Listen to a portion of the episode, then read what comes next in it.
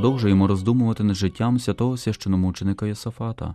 Як священник, Йосафат Кунцевич пропонував своє служіння і допомогу всім, а особливо в'язням. Він добре знав, як таким нещасним людям, постарілим у гріхах, важко повернутися до почуття жалю та покаяння, і які замість цього в муках відчаю дихають лише ненавистю та помстою.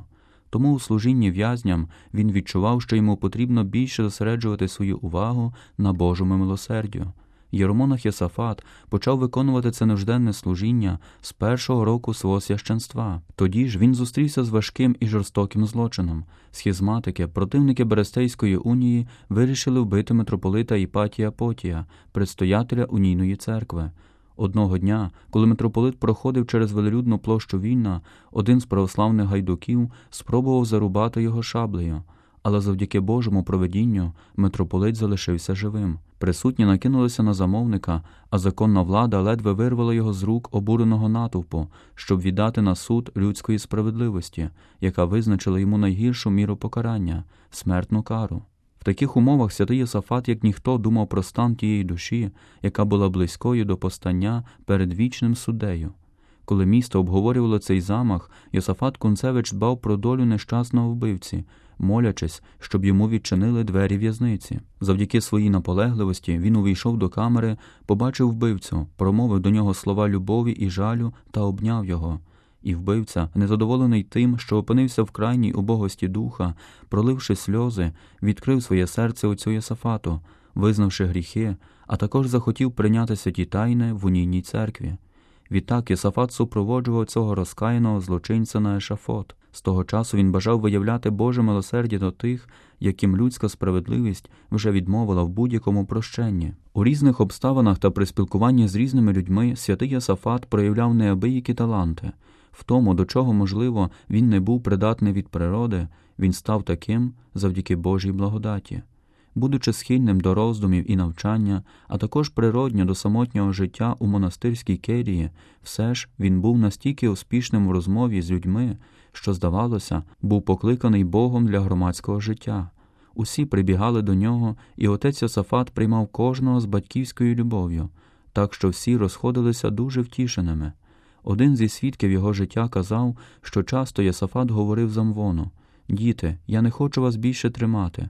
І тоді люди почали кричати Отче, продовжуй, продовжуй проповідувати, говори, навіть якщо це буде тривати протягом цілого дня. Його якості духу, які виявлялися у проповідях, були природною зброєю, яку Господь дав йому, щоб з успіхом боротися з ворогами Бога і церкви. Таким чином, люди мали можливість спостерігати, як часто святий Йосафат угамовував найздібніших корифеїв іншої віри чи конфесії. В дискусіях, ніколи не відступаючи від законів святої простоти та скромності, своєю проникливістю він дуже швидко виявляв приховані примхи, і з плавністю та ясністю мови він оголював їх у такий спосіб для всіх що суперники були змушені осоромитись. З тих самих причин йому було дуже легко завоювати серце та прихильність будь-кого, хто давав гріховний приклад іншим, щоб привернути їх до Бога. Крім божественної благодаті, першою причиною кожного правдивого навернення ставала люб'язність Йосафатових чеснот та симпатія до його міркувань, а сила і дієвість його слів були природнім засобом, за допомогою якого Боже проведіння змінювало серця грішників вони ставали ніби спокушені і зачаровані принадами святого Йосафата. Від самого початку священичого служіння священомученика Йосафата недоброзичливці кваліфікували його як викрадача душ, називаючи його душехватом. Однак все це було б неможливим без сильної віри святого Йосафата. Віра є першим кроком, який благодать змушує душу зробити на шляху до спасіння. Це дар з неба, найцінніший дар, початок і джерело всіх інших дарів, без якого неможливо наблизитись до Господа Бога, джерела всякого добра. Милосердний Господь поспішив поділитися цим даром із вибраною душею святого Йосафата.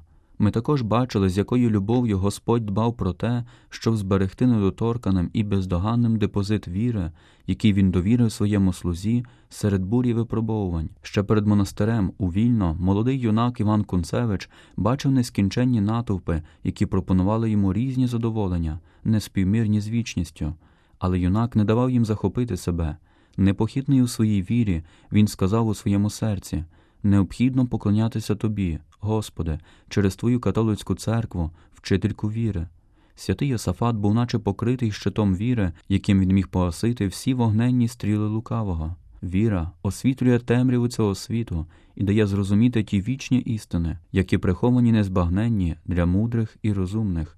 Тому розум Єсафата, просвітлений вірою, зрозумів і пояснював найсерйозніші труднощі і щодо таємниці Пресвятої Трійці, і щодо інших таємниць християнської віри з такою легкістю, яку міг би пізнати лише дуже тонкий богослов. Крім того, у його розмовах не менш важливою була швидкість, точність і ясність, з якої він завжди вирішував усі труднощі та софізми, які вороги святої католицької віри протиставляли йому в дискусіях. Попри свою спритність і хитрість, вони не змогли похвалитися тим, що, хоча б зненацька збили з пантелику і принизили священомученика Йосафата Кунцевича. Всередині свого серця він плекав Божий закон і віру в Христа і вони надавали йому розраду та втішали любов'ю. Одного разу предметом проповіді єромонаха Йосафата було походження Святого Духа від сина, так само, як і від Отця.